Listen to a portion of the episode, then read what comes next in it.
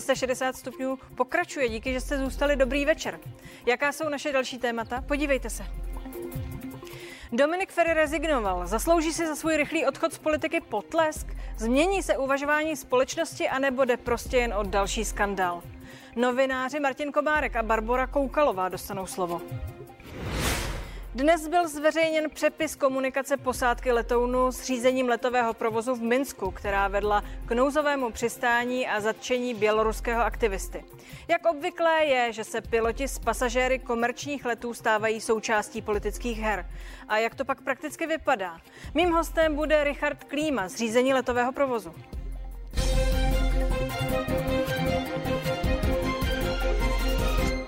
Dominik Ferry opustil politickou scénu v důsledku obvinění ze sexuálního obtěžování. Složil poslanecký mandát a nebude kandidovat v podzimních volbách. Na svém Instagramu se omluvil a vypnul komentáře. Za barikádování pokoje nočním stolkem a nátlak k pohlavnímu styku tak popisuje několik studentek údajné chování Dominika Ferryho novinářům z deníku N. Mluví o sexuálním zneužívání. Vlezl ke mně do sprchy a začal se nevybíravě dožadovat sexu. Tlačil na mě. Pořád mi opakoval, že to bude jenom trochu, že to bude jen chvíli a moje odmítání ho vůbec nezajímalo. Všechna nařčení ale Dominik Ferry odmítá a chce se bránit soudní cestou. Přesto se vzdal mandátu poslance a nezúčastní se ani podzimních sněmovních voleb. Dominik Ferry z médií nekomunikuje. Obvinění komentoval na sociálních sítích. Vždy jsem si přál politiku jinou, založenou na osobní odpovědnosti. Nyní chci jít sám příkladem. Sám připouští, že jeho dřívější chování k ženám nebylo bezchybné. Všechna taková selhání mě mrzí a hluboce a upřímně se za ně omlouvám. Třeba, že jsem se z chyb poučil, nelze nic odbít jenom tím, že jsem byl zkrátka mladý a nyní žije jinak. Na nevhodné chování Fariho upozornil už minulý týden také člen Akademického senátu právnické fakulty Karlovy univerzity, kde poslanec studoval. Osobně za mnou jako za studentským zástupcem bylo několik holek, kterým nejmenovaný, řekněme dost nevybíravým způsobem nabízel sex. Ferryho poslanečtí kolegové oceňují jeho rezignaci na mandát poslance. Vše se musí podle nich prošetřit. Pokládám ten přístup eh, v tomto směru za eh, příkladný. Jestli to směřuje tedy k tomu, že ta obvinění mají svou tedy vážnost, tak je to prostě průšvih obrovský. Nařčení, kterým teď čelí Dominik Ferry, nechceme žádným způsobem rozhodně relativizovat a zlehčovat a bereme je za závažná. Policie nejspíš vyslechne 24-letého poslance i dívky, kterého obvinují. Ty sexuální nátlak na policii nehlásili, protože by jim prý nikdo nevěřil. Problémem jsou takové ty případy, kde je vyjádření proti vyjádření, postoj proti postoji, kde nejsou žádné konkrétní důkazy a kde jeden říká, stalo se tohle a druhý říká, ne, stalo se něco úplně jiného. Politologové míní, že kauza zahýbe podzemními volbami. Kauza okolo Dominika Ferryho bez zesporu volby ovlivní, zvlášť u těch prvovoličů. Ve sněmovně Ferryho nejspíš nahradí dokumentaristka Olga Somerová. Rozhodnout se má do čtvrtka. Vyřešit se také musí volné místo na volební kandidátce. Jan Socha, CNN Prima News. A mými hosty jsou novináři. Barbara Koukalová z Expressu, vítám vás tu, dobrý večer. Dobrý Báro. večer. A Martin Komárek z Deníku. Dobrý, Dobrý večer. večer. Barbaro, Dominik Ferry složil mandát, eh, zaslouží si to potlesk, ta rychlost? Ne, nevím, jestli potlesk, ale nic jiného mu ani nezbývalo. Ta obvinění jsou tak závažná a nedá se jim ani vlastně jak bránit, takže nebyla jiná cesta. Martine Komarku, eh, předvádí tímto Dominik Ferry vysokou politickou kulturu, jak jsem se dočetla, tím, že zareagoval tak, jak zareagoval eh, v tak krátkém čase?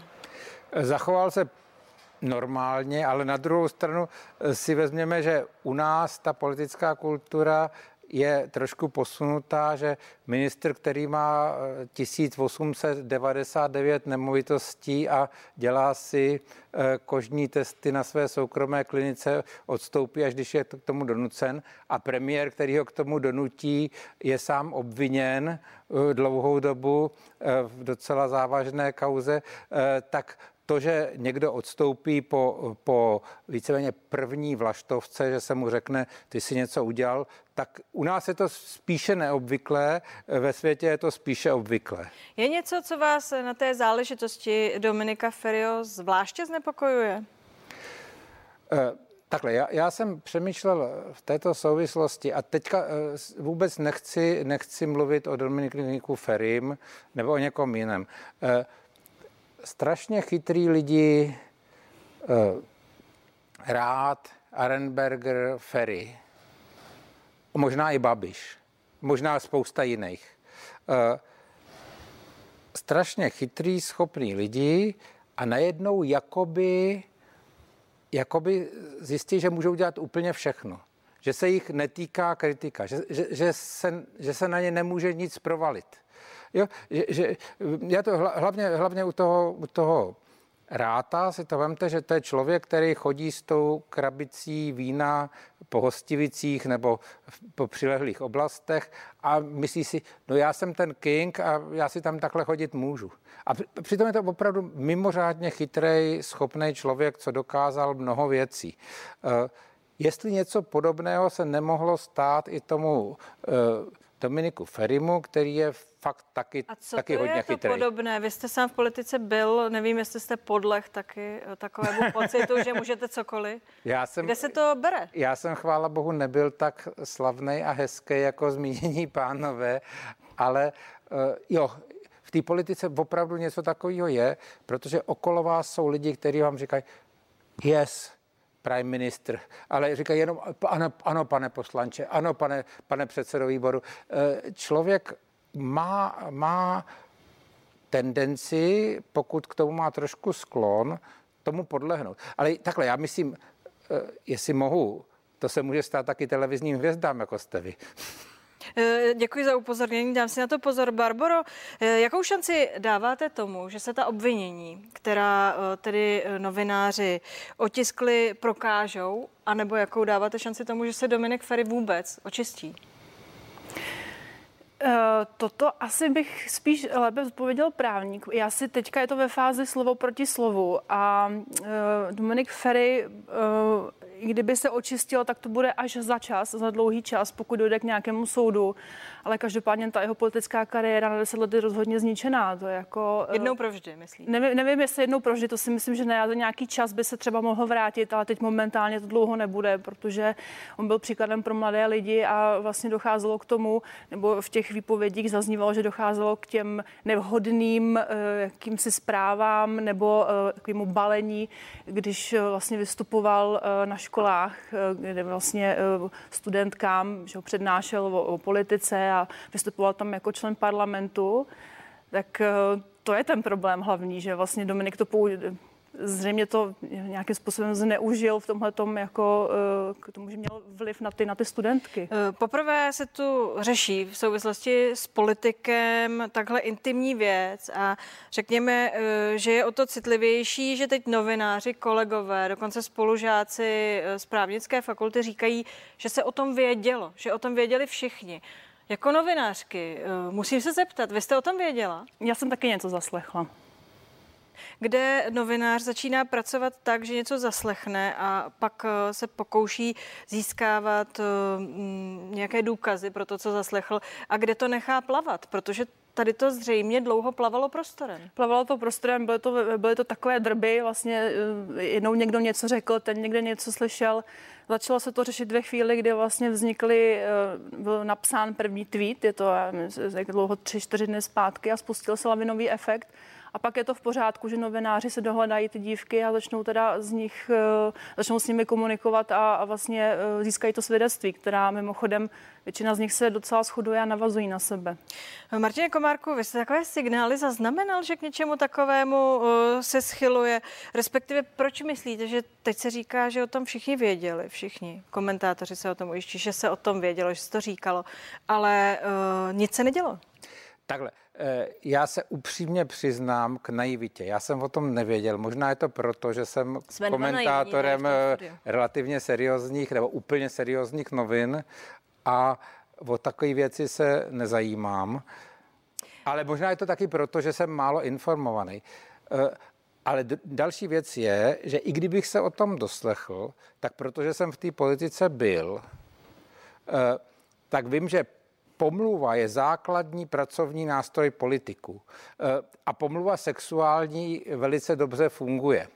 Většinou teda se politici e, pomlouvají naopak, ne, ne jako řekněme z toho, že jsou nadsamci nebo nadsamice, ale že jsou sexuálně nedostateční. E, takže já bych tomu asi nepřikládal, kdybych to slyšel jen tak, že se říká, že Ferry něco, tak bych tomu nepřikládal. No a kdybyste viděl ten tweet, protože zjevně ten Twitter je někde na začátku toho příběhu a ti novináři zkrátka dobře si dali tu práci a začali ověřovat a dohledávat svědky a v podstatě tedy doložili to, co vyselo v prostoru. Eh, teď říkáte něco jiného. Eh, co vyselo v prostoru, nevím a nepřikládal bych k tomu váhu konkrétní tweet, konkrétní vyjádření e, nějaké dámy, která se cítí e, politikem poškozena, to by pro mě už bylo strašně důležitý, protože e, to je důležitý nejenom pro noviny, to je důležitý celospolečensky, protože to nemůže dělat nikdo, na tož pak politik. Je to důležité. Eh, mimochodem je tam taková zajímavá věc. Mladí právníci a právničky na té fakultě říkají to te, že se to,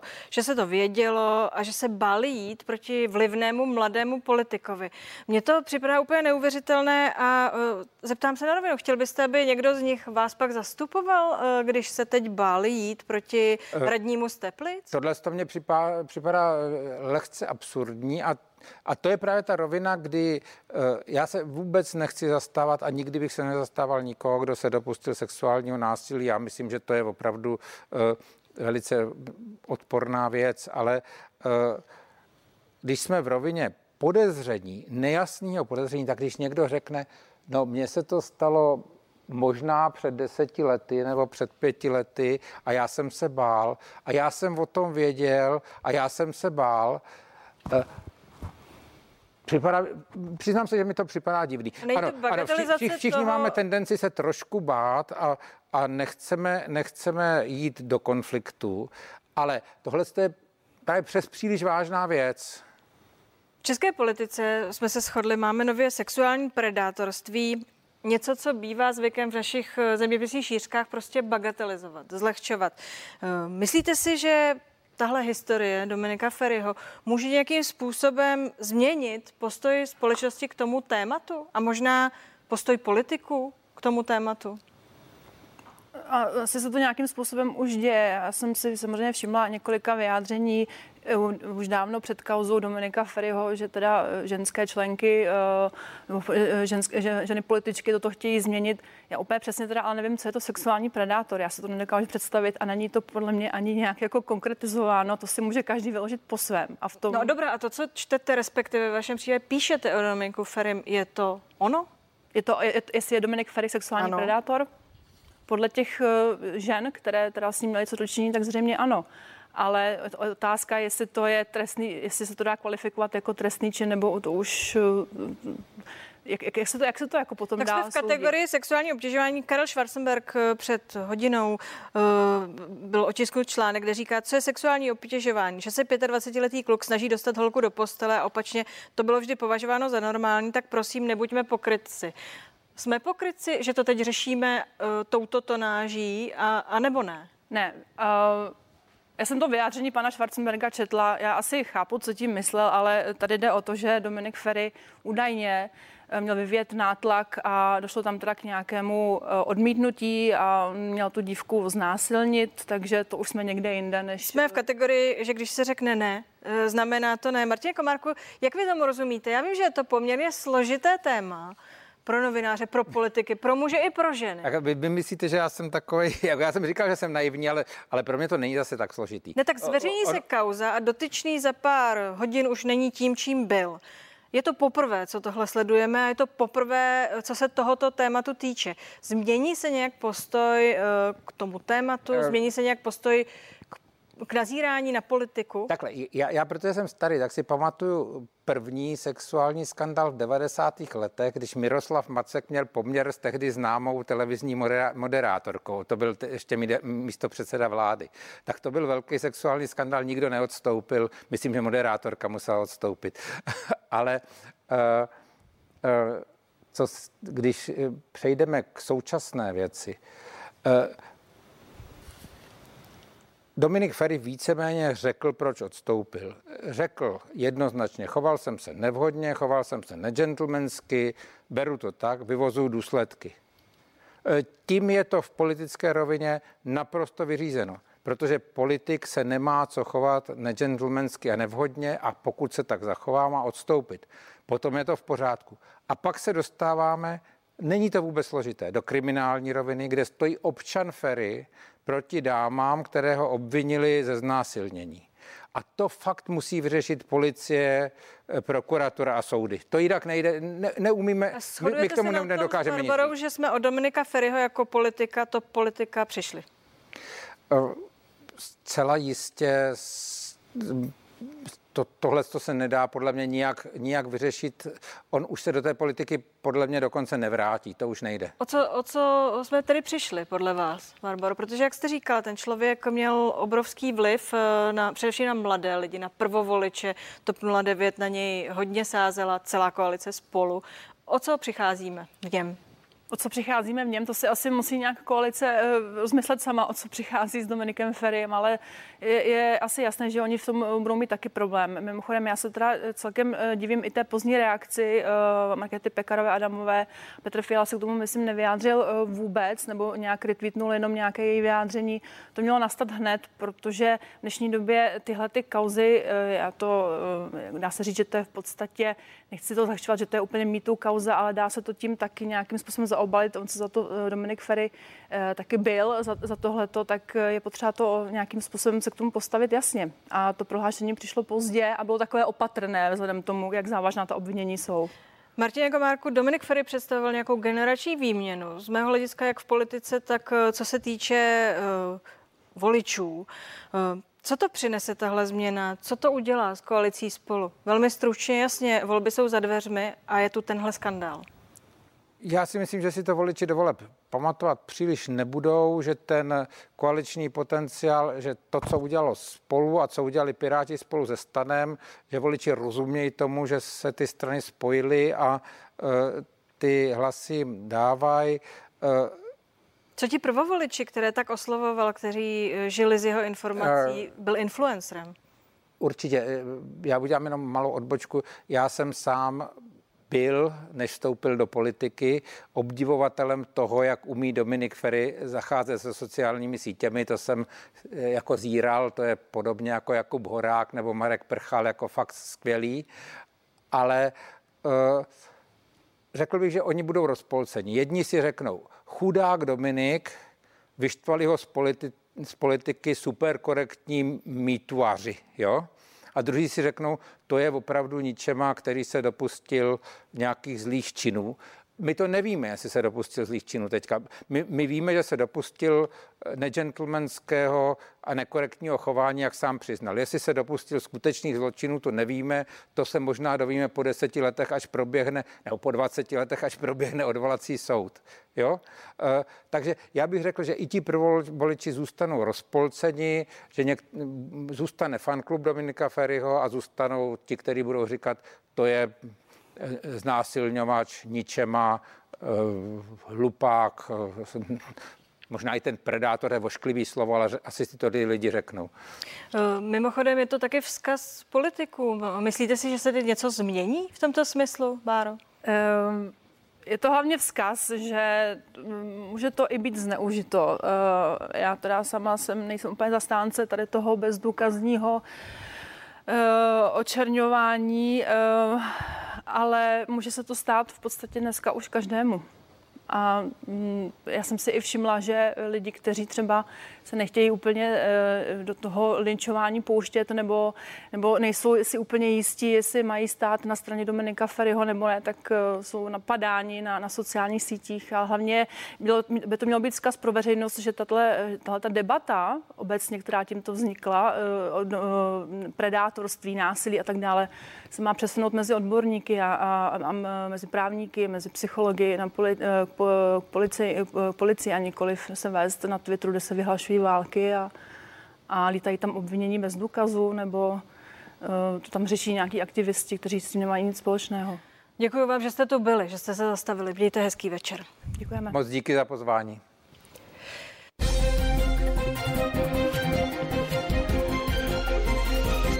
Případě vynuceného přistání letadla Ryanair jsem jednal v souladu se zákonem. I to dnes řekl běloruský prezident Lukašenko. Dodal, že se snažil ochránit cestující před údajnou bombou na palubě. Upozornění podle Lukašenka přišlo ze Švýcarska. Nedělní let na trase z Aten do Vilniusu k zemi doprovodili běloruské stíhačky. Na palubě se ale žádná bomba nenašla. Běloruské ministerstvo dopravy zveřejnilo přepis komunikace pilotů odkloněného letadla s dispečerem.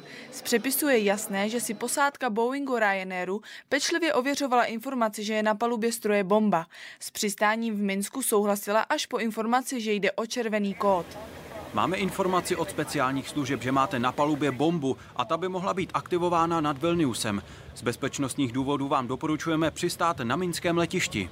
OK, rozumím. K té bombě ten přímý vzkaz od koho je? Kde jste o tom získali informace? Bezpečnostní služba letiště nás informovala, že dostali e-mail. Ten e-mail byl zaslán více letištím. Rozumím, znovu. Odkud přišlo doporučení odklonit let do Minsku?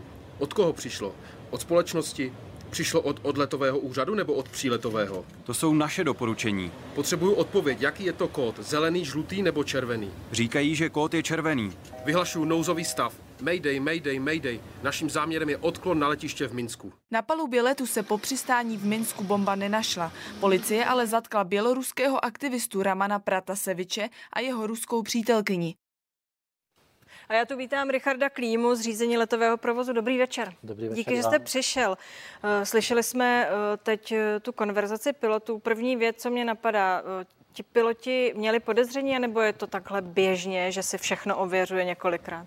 Ten pilot postupoval naprosto v souladu s tím, co jak je vycvičen a bylo vidět, že do jisté míry nevěřil tomu, co, co mu říká ten dispečer řízení letového provozu z Běloruska, protože mu nebyl schopen dát přesnou informaci o tom, kdo tu informaci o bombě na palubě nebo o uložení bomby na palubě letadla dál. Takže je vidět, že ta komunikace tam byla nestandardní a že ten pilot si maximálně ověřoval to, co je možné v tu chvíli získat. Tedy i like z toho cítí, že tam určitá nejistota byla. Nicméně piloti se stali součástí řekněme opravdu vysoké uh, politické hry.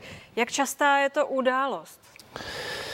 Tak eh, bohužel eh, letectví se stalo už v historii moc krát předmětem určitých politických událostí. Stačí se podívat do historie 60. a 70. léta minulého století, únosy arabských teroristů, především letadla západních společností.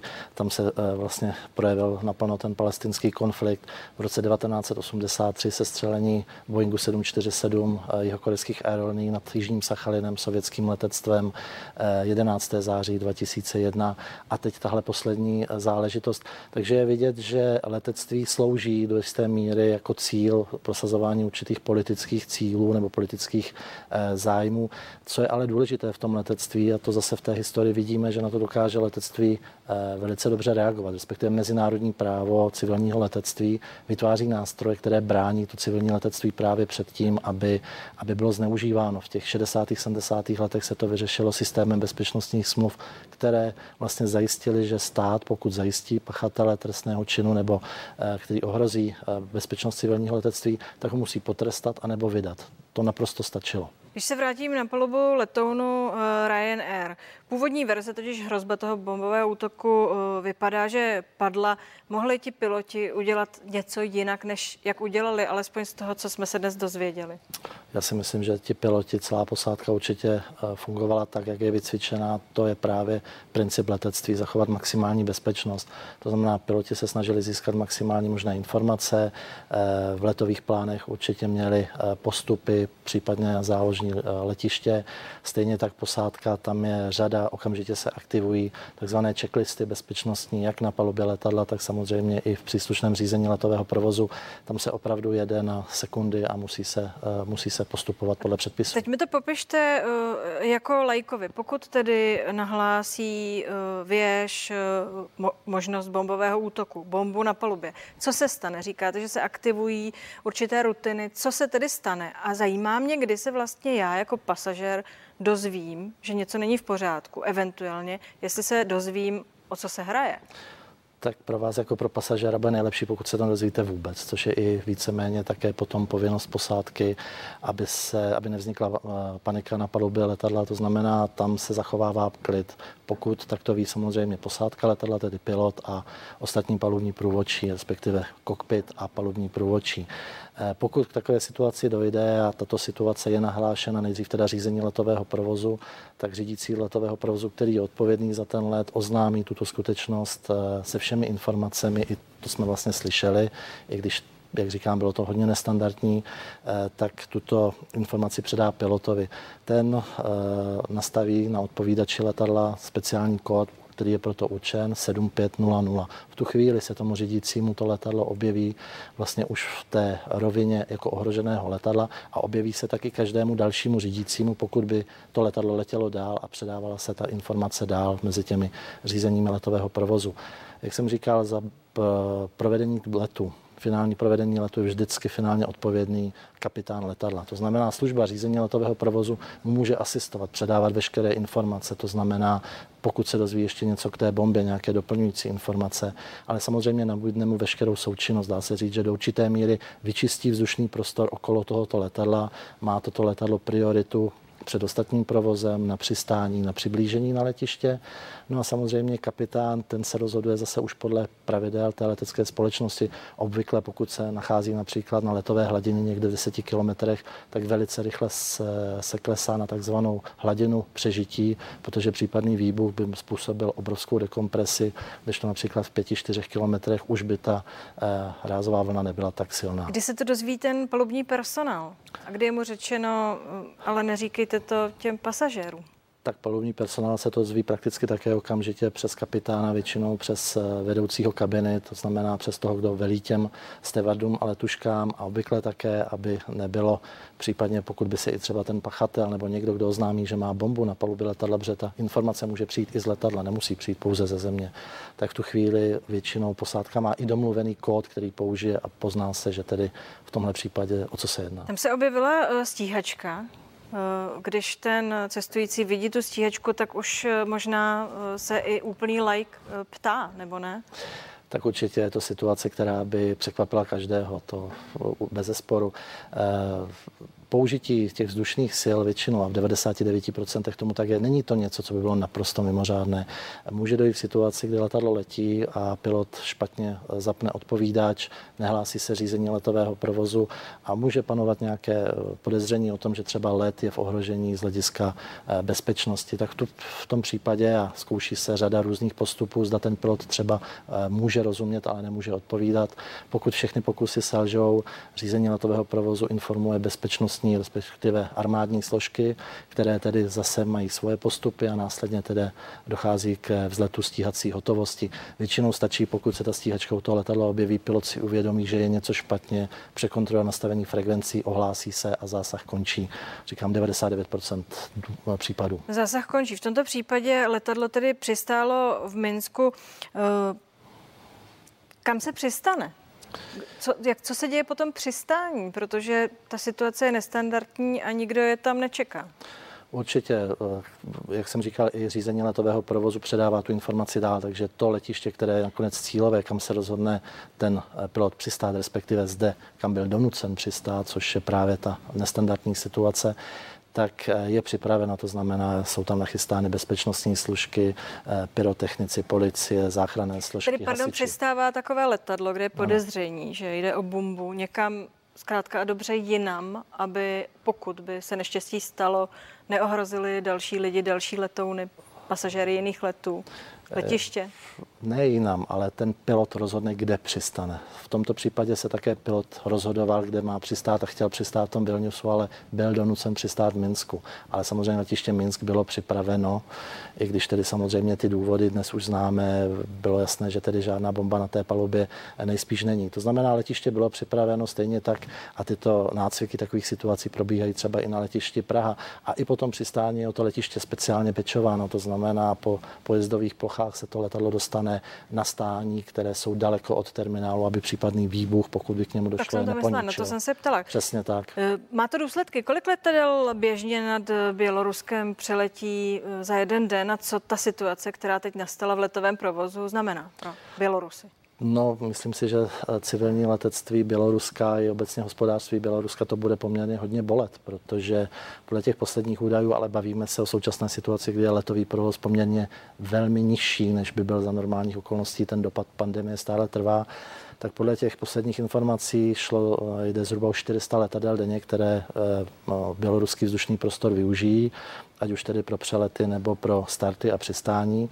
Eh, z toho, z těch 400 letadel je zhruba 30% letadel, která patří eh, leteckým dopravcům z Evropské unie nebo z Velké Británie. To znamená, i zde je to poměrně velká eh, část. A kdybychom to převedli do ekonomických údajů, tak například v roce 2019, což je poslední normální rok vývoje letecké dopravy, tak eh, Bělorusko inkasovalo za přeletové poplatky i za přibližovací poplatky na tamní letiště 85 milionů euro.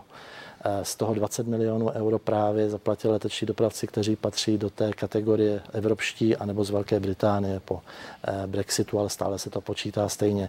Takže jsou to velké peníze, například Lufthansa zaplatí 6 milionů korun a není třeba bez 6 milionů euro za rok a není bez zajímavosti, že v tom roce 2019 i čeští dopravci zaplatili téměř milion euro běloruskému, běloruské službě řízení letového provozu. A ta situace má samozřejmě další dopad a to na leteckou společnost Belávy Moldavia, která je teď prakticky, eh, dá se říct, paralizována a to všechno samozřejmě budou eh, vnímat i běloruští občané. Díky, že jste tu byla, díky, že jste nám situaci vysvětlil. Hezký večer. Děkuji vám. No a to je z dnešních 360 stupňů vše. Nenechte si ujít zprávy ve 22 hodin, kde přineseme další politické reakce na jmenování nového ministra zahran- zdravotnictví. Hostem bude poslanec a lékař Bohuslav Svoboda. Ode mne hezký večer.